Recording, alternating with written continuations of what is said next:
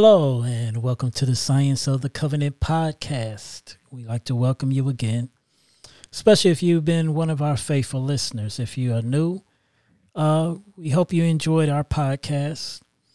And we want to encourage you to constantly study your Bible, because this podcast is all about Bible study and how it relates to the biblical covenant. So, do you have your Bibles ready? Are you ready to get into your studies to this evening? Well, I'm about to turn it over to my host. All right, thank you very much. We want to continue in the uh, circulatory system of the blood. In our last studies, we were covering how the blood was made an application in the courtyard of the sanctuary, and we dealt with the altar of burnt offerings and how the blood was put on the horns, and then some of it was poured on the ground. Now, this fourth uh, phase is called the application phase in the sanctuary. So we want to go from the court into the sanctuary and see how the blood was applied in the sanctuary on the Day of Atonement. Most of what we've been talking about has a lot to do with the Day of Atonement. So the fourth, the applicational phase in the sanctuary, and this And in phase four, the blood is applied inside the sanctuary tabernacle. And we want to get a springboard text that we can go into our subject. We have a few texts we want to look at, and then we'll go into some of the explanations of those particular texts. And I want to go back to Leviticus chapter four and want to look at a few verses there. Leviticus chapter four, and we want to read verses five and six and also seventeen. And here it says in verse five of the fourth chapter of Leviticus,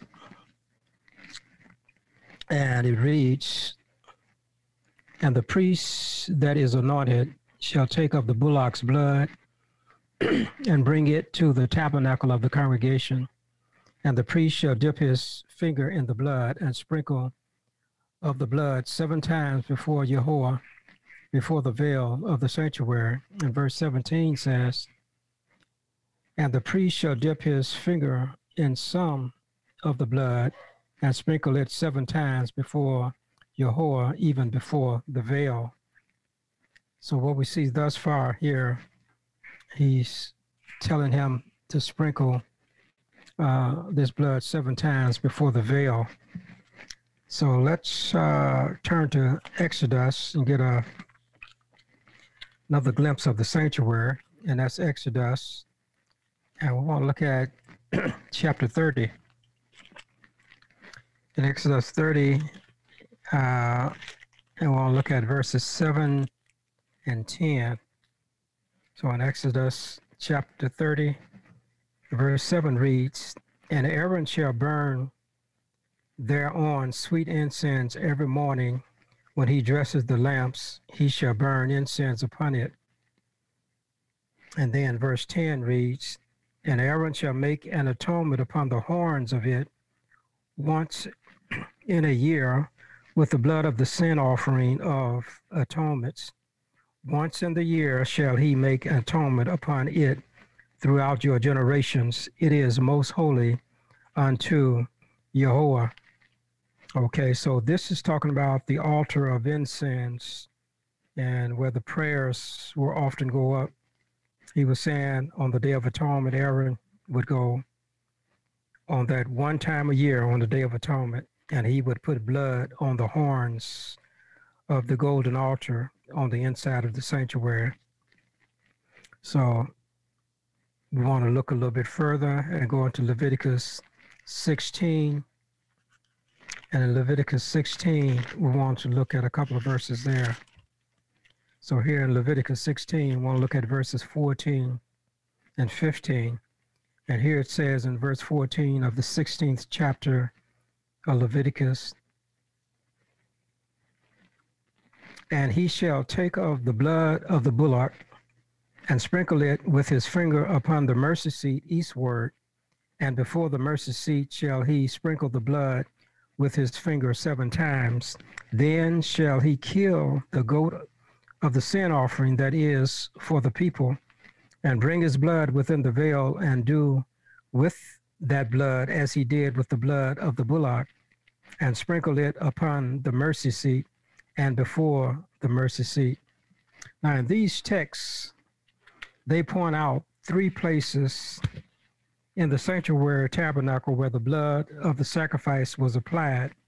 These places were the veil, the golden altar of incense, which is the lid on top of the Ark of the Covenant, which had two cherubims in two ends of the lid. It is this Hebrew word lid that we call the mercy seat. And when the priests made an application of the blood in these areas, they carried a certain significance.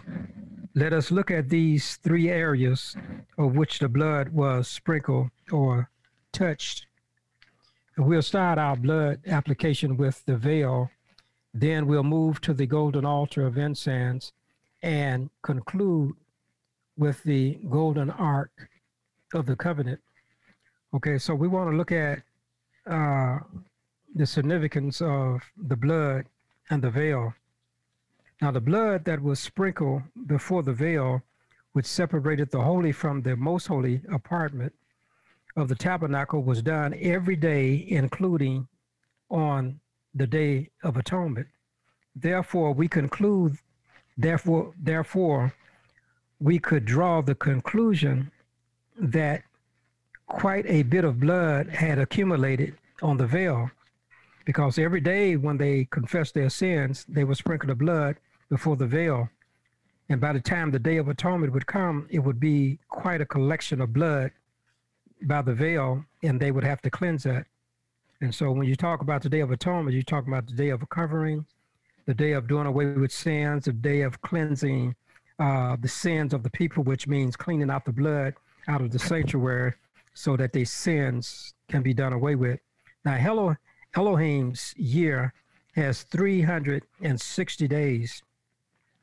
This would mean that sixty days were allocated for the forgiveness of sin, and only once a year was the sinful blood sprinkled, and it was to be cleansed from the sanctuary. So that only happened once a day, once a year, which was the Day of Atonement. But all of the rest of the days, the sins were, were accumulating. And on this particular day, they would uh, look forward to cleansing the sanctuary of those particular sins, which is recorded in the sinful blood. Now, in type, the blood of the sacrifice represented the life. However, the blood from the standpoint of the repentant represent a sinful life, and the blood from the animal sacrifice represented a righteous life. Therefore, when we think in terms of the blood being sprinkled before the veil in the sanctuary, we must think in terms of a sinful life being sprinkled before the veil in the sanctuary.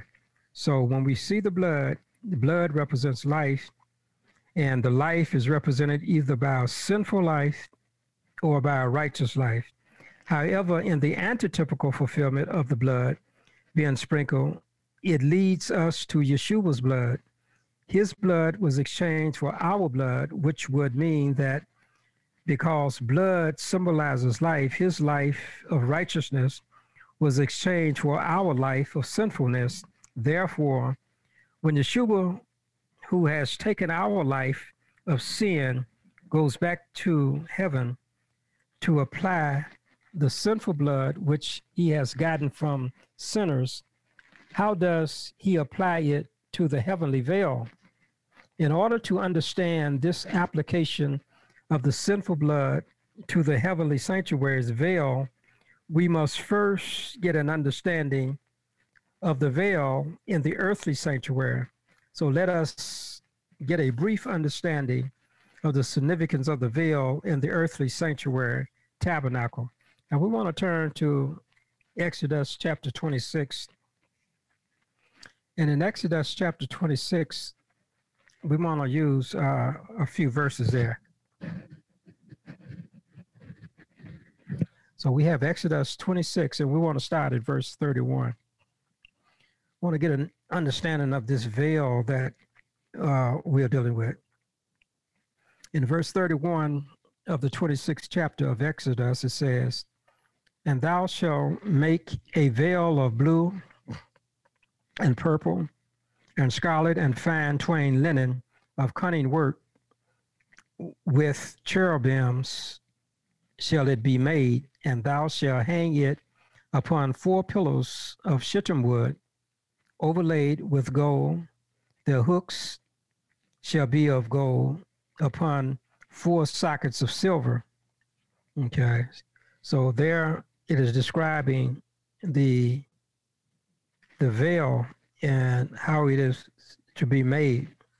And then there's a paralleling passage uh, in the book of Exodus as well, and that's Exodus chapter thirty-six, and we want to read verses thirty-five and thirty-six. Okay, Leviticus, not Leviticus, but Exodus chapter thirty-six and verses thirty-five and thirty-six says, "And he made a veil of blue and purple and scarlet and fine twined linen with cherubim made he it of cunning work, and he made there unto four pillars of shittim wood, and overlaid them with gold.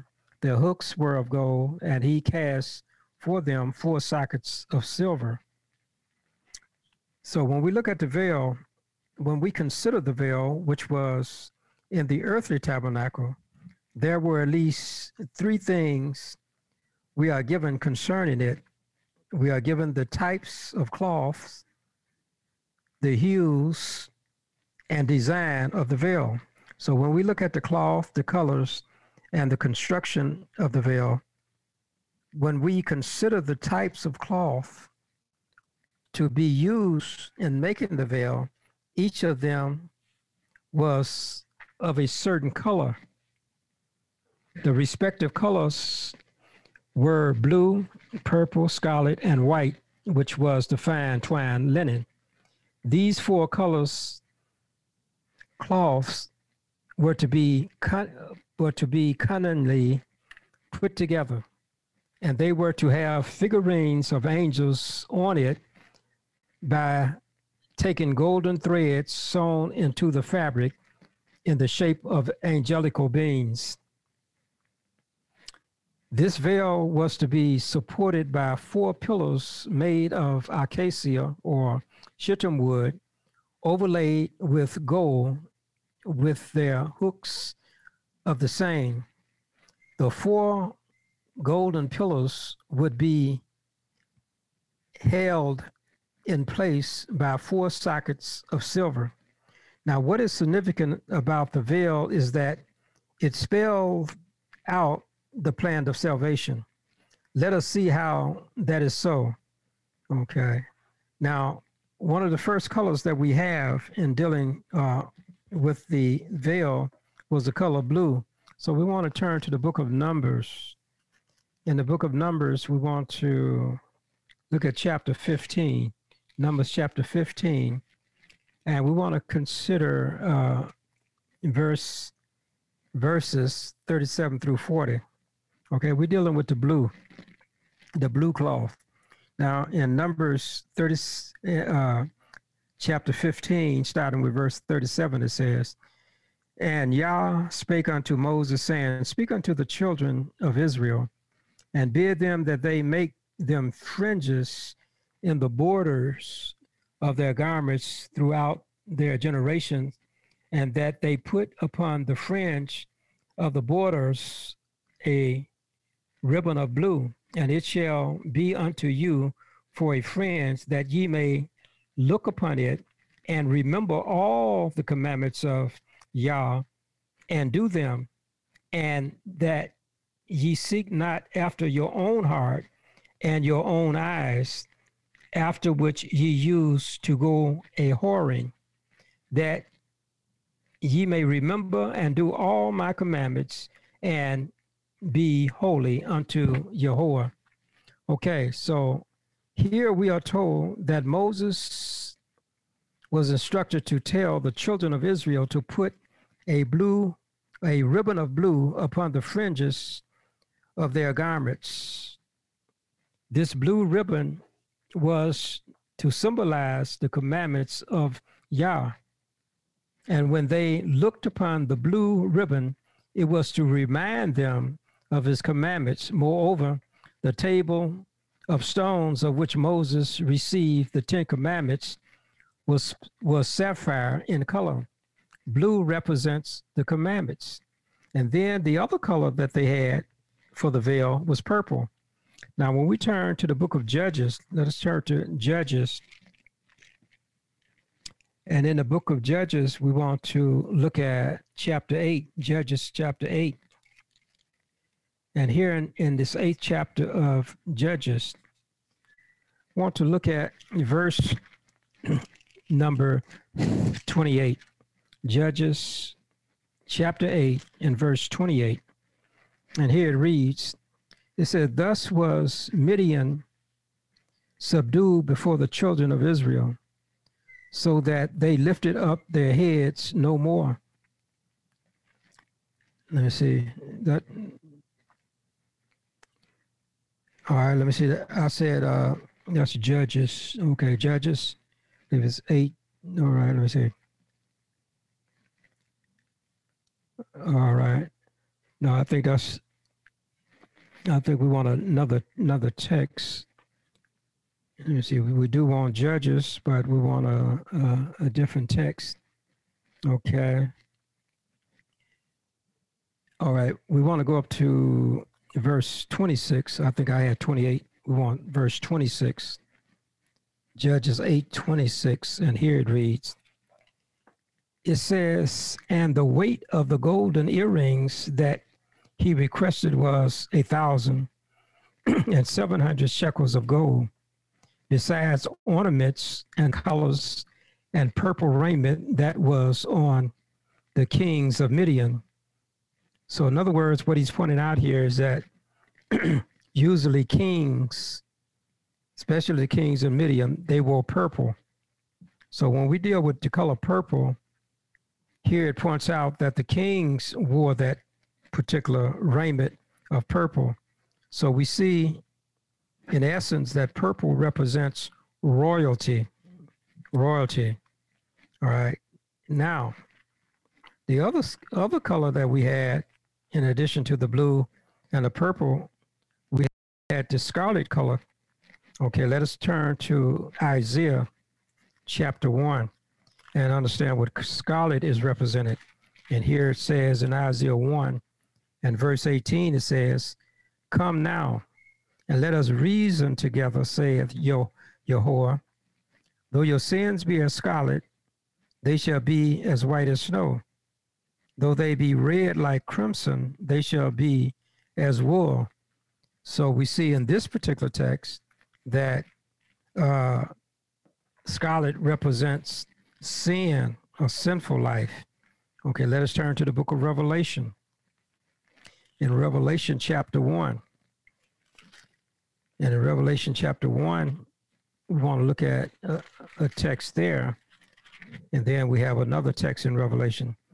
In Revelation chapter one and verse five, it says, "And John, and from Yeshua Messiah, who is the faithful witness and the first begotten of the dead, and the prince of the kings of the earth, unto him that loved us and washed us from our sins in his own blood."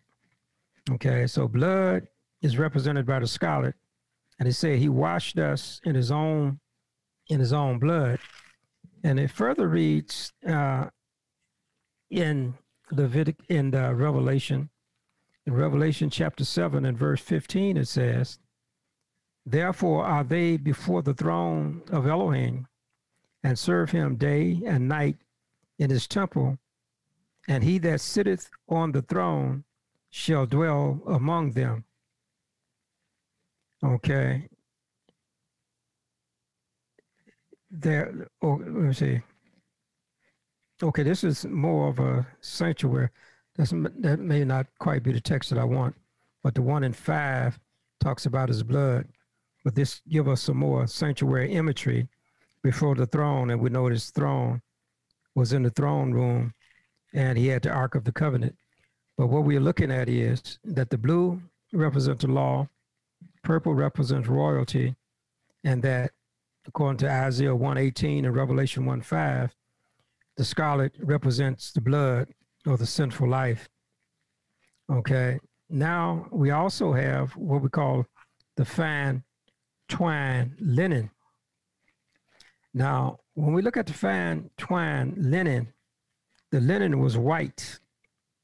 And what did that represent? Okay, when we turn to the book of Revelation, chapter nineteen, and we look at verse number eight, Revelation nineteen eight says, and to her, talking about his church, and to her was granted that she should be arrayed in fine linen, clean and white, for the fine linen is the righteousness of saints. So when we accept the life of Yeshua, his life of righteousness is given to us, and that righteousness become the righteousness of the saints. So the veil made of many uh, colors was represented by the blue, the purple, the scarlet, and the white. So this veil made up of multicolors was held up by four pillars made of acacia wood. And the Bible calls this acacia wood shittim wood. And it was overlaid with gold. And then it had their hooks of gold. It had, it had their hooks uh, and their sockets of silver. So when we consider the metals and the wood used to support the veil, we are given some more factors to decode in order to get a proper understanding of what we are dealing with when we deal with the veil. Okay, now we read in our opening scriptures about the pillars. So let's see what the pillars of the gold sockets of silver stand for. Let us look at these various materials as we did for the cloths. We are told that the pillars were made of acacia, acacia wood and overlaid with gold and supported by the hooks and the sockets of silver. So here we have three types of materials. Acacia wood, we have gold and silver. So let us decode each of them. Now, when we have wood, what does wood represent? Okay. So we turn to the book of Psalms, the first division of the Psalms. In the Psalms division one, and we look at verse three, Psalms division one and verse three, it says, and he shall be like a tree planted by the rivers of water that bringeth forth his fruit in his season. His leaf also shall not wither, and whatsoever he doeth shall prosper. In other words, if you read the Psalm, is likened his people to a tree, and a tree is where we get wood from. And so in many instances, the tree represents uh, a human, a living being, okay? And then we turn into Matthew chapter three, and we look at verse ten, and it says, now also the axe is laid unto the root of the trees. Therefore every tree which bringeth not forth good fruit is hewn down and cast into the fire. So in other words, he is saying that humans, like trees, are uh, being personified here. And he said the axe is laid to the tree, in other words, to the individual. But what we're looking at, it represents uh, humans. And so when we look at the sanctuary as it represents a human, uh, trees gives us the wood, therefore the acacia wood would represent humans or mankind. But even further, we know that uh, things in the sanctuary pointed to Yehovah. And as they pointed to him, then he is the man or the human in which is personified by the acacia wood. Now, it also says that this wood that made up the pillar was overlaid with gold. Okay, let us go to Zechariah. Let us go to the book of Zechariah. And in the book of Zechariah, what we want to do is look at uh, Zechariah chapter four. Okay, here in Zechariah chapter four, I want to read a few verses. We're going to start with verse two in Zechariah. Here it says in Zechariah chapter four, starting with verse two, "And he said unto me, What seest thou? And I said, I have looked, and behold, a lampstand all of gold, with a bowl upon the top of it, and his seven lamps thereof, and seven pipes of the seven lamps which are up on the top thereof, and two olive trees by it, one upon the right side of the bowl, and the other upon the left side thereof. So I answered and spake to the angel and talked that talked with me, saying, What are these, my Lord? Then the angel that talked with me answered and said unto me, Knoweth not, knowest thou not what these be? And I said, No, my Lord. Then he answered and spake unto me, saying, This is the word of Yehovah unto Zerubbabel, saying, Not by might, nor by power, but by my spirit, saith Yehovah of hosts." And in the same chapter, we read in verse eleven and following, it says, Then answered I and said unto him, What are these two olive trees upon the right side of the lampstand, and upon the left side thereof? And I answered again and said unto him, What be these two olive branches which through the two golden pipes empty the the the golden oil out of themselves? And he answered me and said, Knoweth not, knowest thou not what these be? And I said, No, my Lord. Then said he, These are the two anointed ones that stand by Yehovah of the whole earth. Okay, so what we are basically looking at is that when you get into the heavenly sanctuary, just like in the earthly sanctuary, most of the furniture in there was made of gold. Matter of fact, they even had golden walls. So in actuality, what we are reading is that gold represents divinity. It represents divinity. Divinity is surrounded by many golden objects. And when we get into the heavenly sanctuary, all of the objects in the sanctuary, and the table of showbread, the altar of incense, the the seven branch menorah, the Ark of the Covenant, they were all gold. So gold represents divinity. Okay. All right. Now, let us find out to some degree. He says that the gold was overlaid on the wood. So when you take wood representing humanity and gold represents the divinity, then what you got is Elohim, son, which was both divine and human. And so the pillar represents Yeshua holding up uh, the veil, okay? But now, in order for the veil to be held up, you also had to have the silver hooks and the silver sockets. So let us deal somewhat with silver and see what silver is about. Let us turn to Genesis, and in Genesis, we want to look at chapter thirty-seven, I believe. The Genesis thirty-seven, and we want to look at verse number twenty-eight, okay? Here the Bible says, Then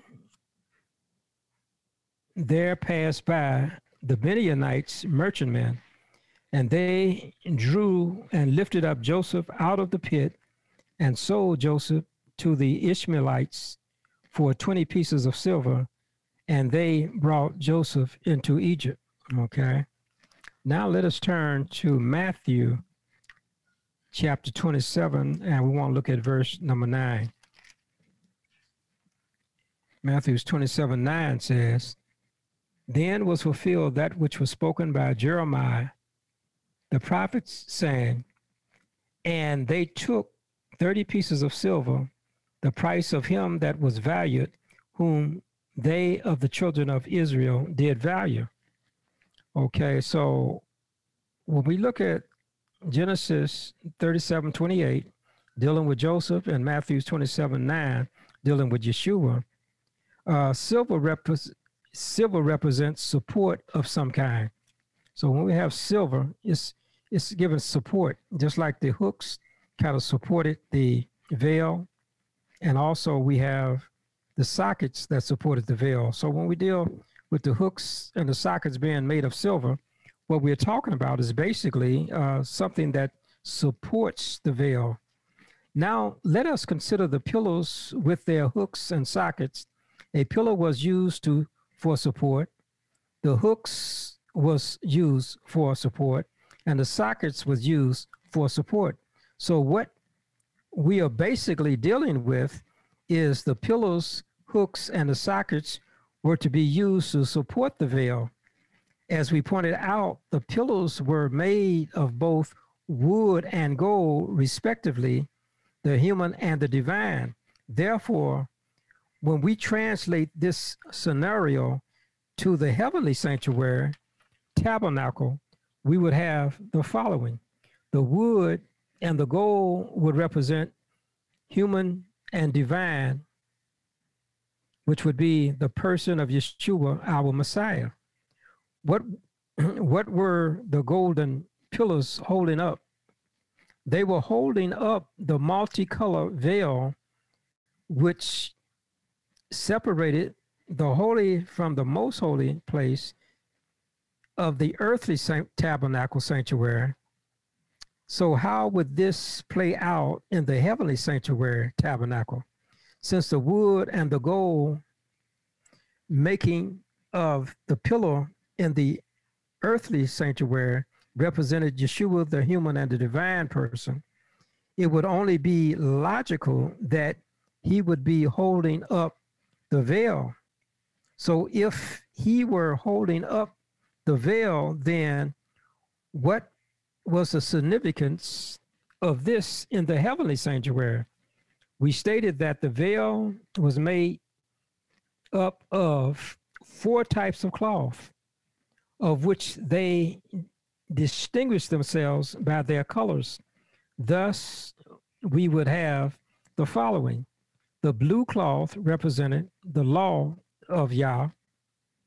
The purple cloth represented the royalty of Yeshua. The scarlet represented the blood of Yeshua, and the white twain linen represented the righteousness. Therefore, Yeshua in the heavenly sanctuary is holding up Yah's law, his royalty as our king, his righteousness, which he has given to his saints. Remember that it was the silver hooks and the silver sockets which held up the veil. In order for Yeshua to die for us and give his righteous life, he needed some silver to uphold it. It was Judas who covenanted with the chief priest for thirty pieces of silver to put Yeshua on the cross. So now when we turn, we return in Matthew chapter twenty-six. And here in Matthew chapter twenty-six, we are told in uh, verse fifteen, Matthew twenty-six fifteen tells us this. Here it reads,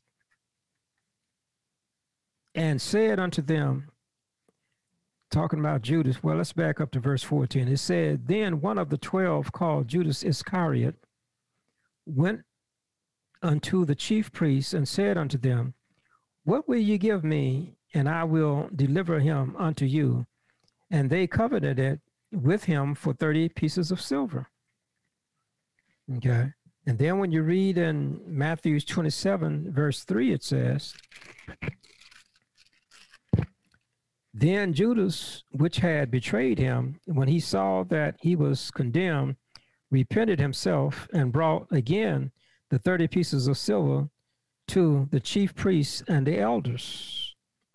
And verse nine tells us, this was fulfilled, then was fulfilled that which was spoken by Jeremiah the prophet, saying, and they took the thirty pieces of silver, the price of him that was valued, whom they of the children of Israel did value. So what we are seeing here is that the silver that made up the sockets and the hooks were to hold up the veil, which was the law, his royalty, his blood, and also his righteousness, was have to be held up by the silver sockets and the silver hooks, which silver was supplied by Judas when he betrayed Yehoah's son. And when he betrayed him, that was the silver needed to get the crucifixion on the way, for if he was not betrayed and the silver was not there, then he could not have held up the righteousness. Okay. So now, when we look at that righteousness of, or the veil that was being held up, what was that veil? Let us turn to Hebrews chapter ten. In Hebrews chapter ten, we look at verse number twenty, it says.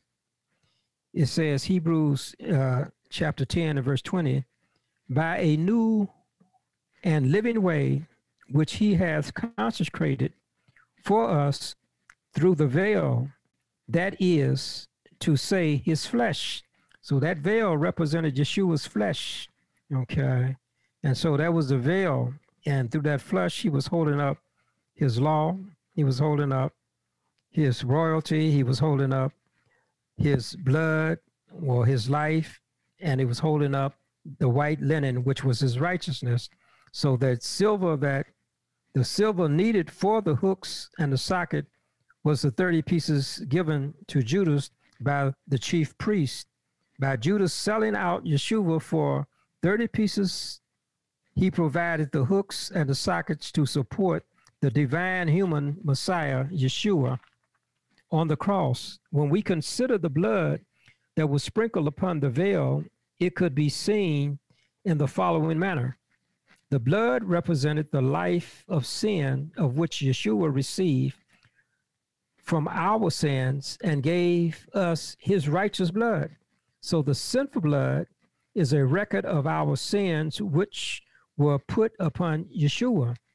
And on the Day of Atonement, all of the sins which had been accumulated was to be removed. And this removal of sins is what Daniel eighteen fourteen refers to as the cleansing of the sanctuary. While the earthly sanctuary was in existence, they did this once a year to clean the sanctuary. However, we are told in the book of uh, book of Hebrews in chapter nine, notice what it says. In nine, and we're going to look at a couple of verses there. It says in the verse seven of Hebrews nine seven, it says, now remember, uh, they were doing this only once a year. But when the new covenant came in, he says in verse seven of the ninth chapter of Hebrews, but unto the second went the high priest alone once every year, not without blood, which he offered for himself and for the errors of the people. Okay, so they did that once a year. And then in verse twelve, it says, of the ninth chapter of Hebrews, neither by the blood of goats and calves, but by his own blood, he entered in once into the holy place, having obtained eternal redemption for us.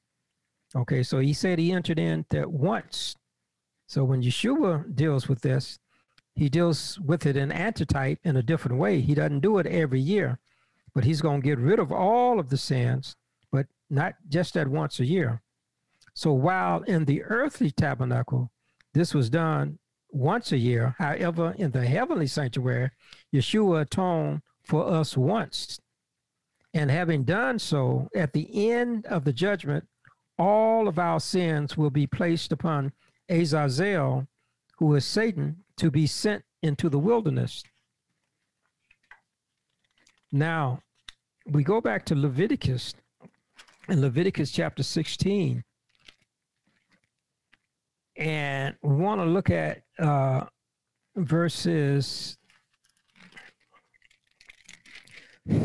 Leviticus sixteen and verses twenty-nine and thirty. And here it says, "And this shall be a statute forever unto you, that in the seventh month, on the tenth day of the month, ye shall afflict your souls and do no work at all, whether it be one of your own country or a stranger that sojourneth among you. For on that day sh- shall the priest make an atonement for you, to cleanse you, that ye may be clean from all your sins before Yehovah. It shall be a Shabbat of rest unto you, and ye shall afflict your souls by a statute forever." So this is letting us know the Day of Atonement was the seventh day of was the tenth day of the seventh month.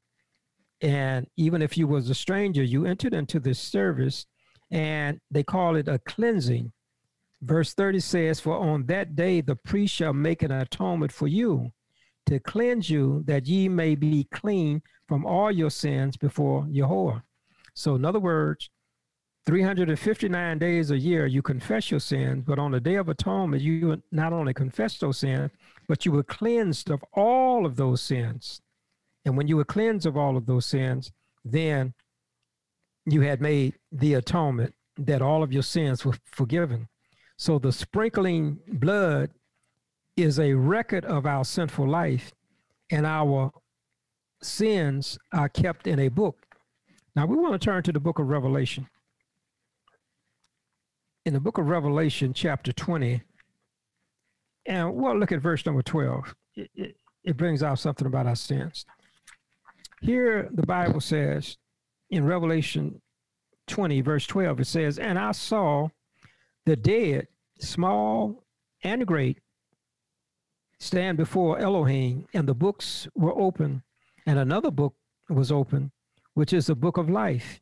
And the dead were judged out of those things which were written in the books according to their works." Now, what I want us to see is that it talks about two sets of books here. It talks about the book of life, and then it talks about the books. Now, if you notice, when it says books, it has an S.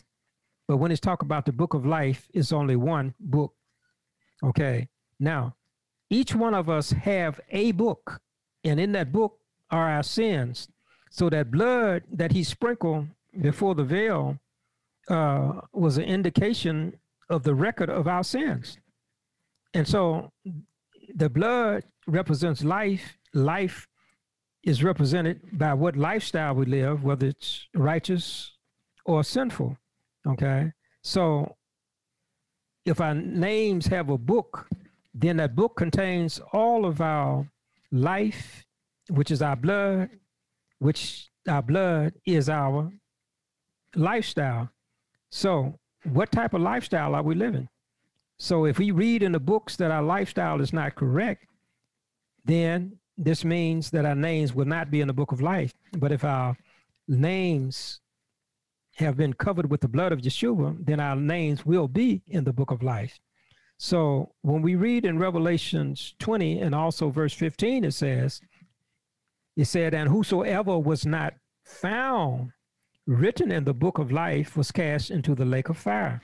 So, so what we are seeing basically here is that uh, the blood is a re- record of our sins, and our sins are recorded in a book. And when we look in the book, if our sins has been atoned for, we will be in the book of life.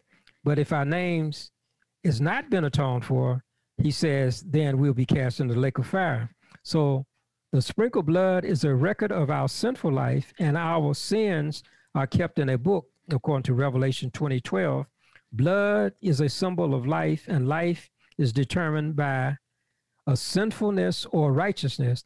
We have the book of life and other books, and the other books is that each one of us have a have a, have a book.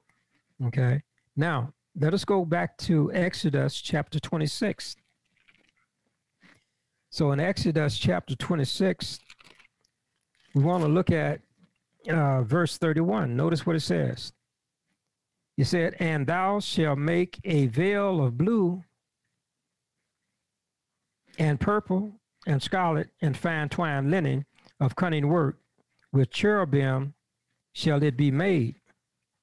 Okay, now what we want to look at now is this. We looked at the colors, we looked at the pillars and how it was made out of uh, wood and gold, and how the silver sockets and the silver hooks held up the veil. Now we want to look at uh, the figurine, the angels that were put on the veil. He told them, I want to put, put some angels there. So what we want to bring in perspective is that in addition to the various colors of cloth of which the veil was made of, we are told that their hook of uh, uh, their hooks of silver and golden threads had a design in the shape of the cherubims, of which we know as angels. Why would we have angelic designs on the veil? Elohim uses angels to assist him in ministering to his people. In other words, when they take that golden thread and they intertwine it throughout the blue, the purple, the scarlet, and the white, they had figurines of angels. And those angels was placed there uh, for a purpose. And so when they placed those angels there, then what we see here is basically is that the angels were to assist in the great plan of salvation. So now we return back to the book of Hebrews. In Hebrews, uh, we look at chapter one, Hebrews chapter one. And in this particular uh, chapter, it points out about the angels. So here in Hebrews chapter one and verse seven, it says, "And of the angels, he saith, who maketh his angels spirits and his ministers a flame of fire." So he says that angels are ministering spirits and his ministers a flame of fire. And then in fourteen of the same chapter, he says, "Are they not all ministering spirits sent forth to minister for them who shall be heirs of salvation?" So in the great plan of redemption, we find that the cherubims that was on the veil, they assist in the great plan of salvation in helping people to understand the blue that was on the veil, which was his law, and to understand the royalty that Yeshua was the son of the Father. He was the prince, and he was royal. He was our king, and he was the prince of all of the kings of the world. He was royalty. That, that was that purple. And then we had the scarlet, which was his blood. And then we had the fine twined linen, which was his righteousness. So the angels assist us with his law, with his royalty. They assist us with his blood. They assist us with his righteousness. They assist us. Now, the blood at the golden altar of incense. Now, we turn back to uh, we turn back to Exodus, because we understood that there were three places that he put the blood. And one was before the veil, and the other we just de dealt with was the altar of the golden altar, in which we are dealing with. The altar of golden altar. And we're dealing with that one now. Okay, that's the second place. Okay, and in the thirtieth chapter of the book of Exodus, and we're looking at verse number ten, it says, "And Aaron shall make an atonement upon the horns of it once in a year with the blood of the sin offering of atonements. Once in the year shall he make atonement upon it throughout your generations. It is most holy unto Yah." So here we see he's talking about the altar of golden altar in which they atone on the four horns of it once a year. And we know that once a year was the Day of Atonement. So the blood and the golden altar of incense. Now this golden altar had blood put upon the horns of it once a year, which was upon the Day of Atonement. What was this golden altar of incense for? Okay, let's find out what it was for. Okay, and in order to get it to the heavenly sanctuary and look at it in its antitypical fulfillment, we want to turn to Revelation, in the book of Revelation, chapter eight, and we want to look at a couple of verses there, Revelations eight. So here in Revelation chapter eight, we want to look at verses three and four to find out what is the altar of incense for. And here it says, "And another angel came and stood at the altar." Okay, now mind you, this is talking about the golden altar.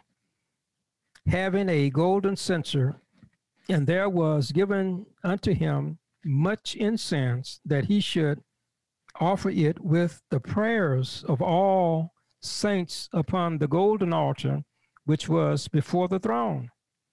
And the smoke of the incense, which came with the prayers of the saints, ascended up before Elohim out of the angel's hand." So this golden altar had blood put upon the horns of it once a year. Okay, thus we see both the ministry of prayer and the ministry of angels in the heavenly sanctuary.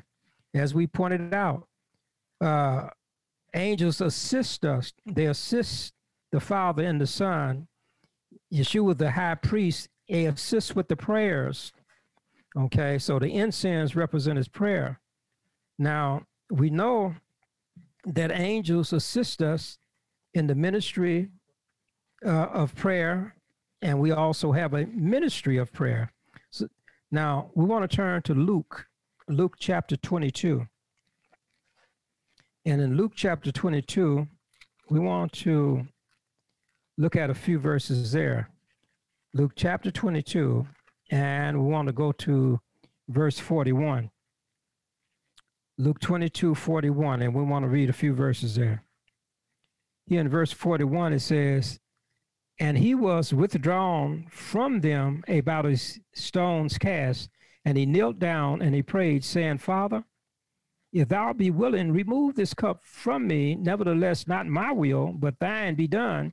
And there appeared an angel unto him from heaven, strengthening him. And being in agony, he prayed more earnestly, and his sweat was as it were great drops of blood falling down to the ground." Okay, now when we look at this, what we see here is that when Yeshua was here on earth, an angel assisted him in prayer. And so Luke is documenting the fact that before he went to Gethsemane, he was praying, and as he was praying, in verse forty-four it says, uh, and great drops of blood was falling to the ground. Now, we notice that in our text it says that they were to anoint the horns of the golden altar only once in on the Day of Atonement. But it seems like it's pointing toward Yeshua, who was praying, and his blood that oozed out. And when his blood oozed out in prayer, it was like the prayer altar being anointed with blood. The blood placed on the horns of the altar is portrayed in antitype when Yeshua was strengthened in prayer by taking hold of the horns of the symbolizings of giving the power, he, of getting the power he needed in prayer to get authority, power, strength, and victory over sin by praying. And when he was praying, the angels gave him assistance. And so we must recognize that when we pray, the angels are there to give us assistance, just like he did uh, Yeshua, to give us the uh, the assistance we need in order to be able to overcome prayer. Now, the other place the blood was sprinkled outside of the veil, and the altar was before the Ark of the Covenant.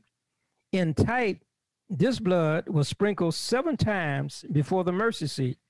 So when we go back to Leviticus, in Leviticus chapter sixteen, and we look at a couple of verses there. Here it says in verse fourteen, Leviticus chapter fourteen, it says, Leviticus sixteen, uh, that is in verses fourteen and fifteen, Leviticus sixteen, and we're going to start at verse fourteen. And he shall take of the blood of the bullock and sprinkle it with his finger upon the mercy seat eastward, and before the mercy seat shall he sprinkle of the blood with his finger seven times. Then shall he kill the goat of the sin offering that is for the people, and bring his blood within the veil, and do with that blood as he did with the blood of the bullock, and sprinkle it before the mercy seat and before, and sprinkle it upon the mercy seat and before the mercy seat. So in this here, Yeshua, perfect life atoned for the repentant. The sins of the repentant was put upon Yeshua, who carried our sins before the Father, eventually have to have them done away with on the Day of Atonement, as in the antitype in the heavenly sanctuary, the blood represents the sinful life which Yeshua took upon himself to eventually place upon Azazel to send him into the wilderness. So when he sprinkled that blood before the mercy seat, he was sprinkling the life of sinners which he had taken on before the Father.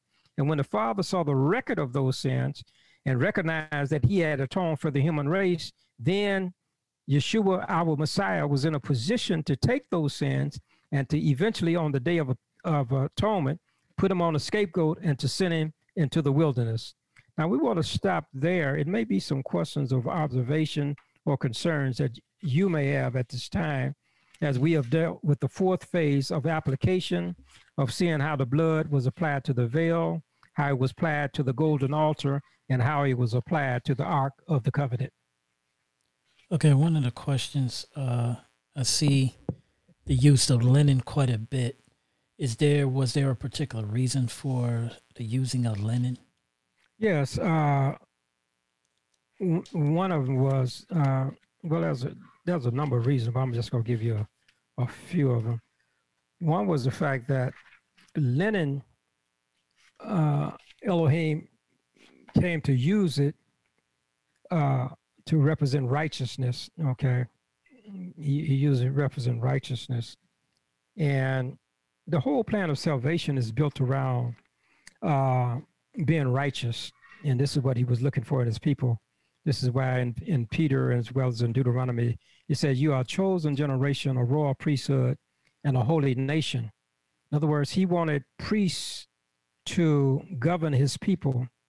And that's why Aaron and his sons, they were priests, and he wanted all of his people to be a priest. And this is why when Yeshua died on the cross, he gave us all the ability to become priests and priestess. Now, uh, when you look at the sanctuary, interestingly, is that the priests on their daily service, they wore linen breeches and linen ephod, and they wore a linen mitre or a linen cap on their heads. Okay, so that linen represented righteousness. And so when they dressed in that white, they were saying just by their demeanor and by their decorum in their dress that Elohim wanted righteousness, not only on the outside, but on the inside. But when they wore it on the outside, it was a symbol of what they should have been on the inside. Now, when you look at this tabernacle that Moses built, what you would notice is that there was a sanctuary tabernacle, but around it was a court, and the court was made with a linen fence, and that linen fence, it also contained uh, the white linen. So you see the priest dressed in white linen, and we see that even in the veil that we talked about, uh, it had white linen in it. And then we see the whole court was surrounded by linen, in which Elohim was telling his people, I want my people to be righteous on the inside and on the outside. And not only that, but I want your surroundings to also be righteousness. And that was represented by the linen, which is the righteousness of Yeshua. And once we take that righteousness, the book of Revelation says that the the white, clean linen is the righteousness of the saints. Okay. And before we go, I wanted to go over again the representations. And you were saying that gold represent divinity. Mm-hmm. Uh, the wood represent humanity. Mm-hmm. Uh, the silver represented uh, support. Support. And, uh, okay, we have the blue is the law. Mm-hmm. Scarlet is the blood. Mm-hmm. And I need a refresher on the other ones. Uh, purple. Okay, purple. Purple. Uh-huh. Okay, the purple was for royalty. Purple was for royalty. Mm-hmm. And then the, uh, was it one of the horns you were saying represented something? Yeah, well, you have the, uh, you, you, well, you had the horns, and you, we also had the, uh, the sock, silver sockets and the silver hooks. Mm-hmm. Uh, yeah. Yeah. Well, the horns, if you remember one of the studies that we had in the, when we talk about the brazen altar in the court, mm-hmm. it had four horns, and we said that the horns represents, uh, authority, power, strength, okay. and victory. Yeah. And that was the same thing that it represented also on the golden altar with the four horns. Okay. Okay. And uh, one last thing before we go. So basically, Yeshua is the one that will cleanse us from all our sins to make us clean before Yahuwah? Yes. Okay. Okay. Now, that's a very, very excellent question, because, see, when you deal with the blood that he took back to heaven, he took ours, he took our sinful life. So that was sinful blood. He was taken up there. Mm-hmm. Cause where was the, the righteous blood? We had that. Cause see, blood represented life, and life represents a lifestyle. So when he went back, he went back with our sinful life. Mm-hmm.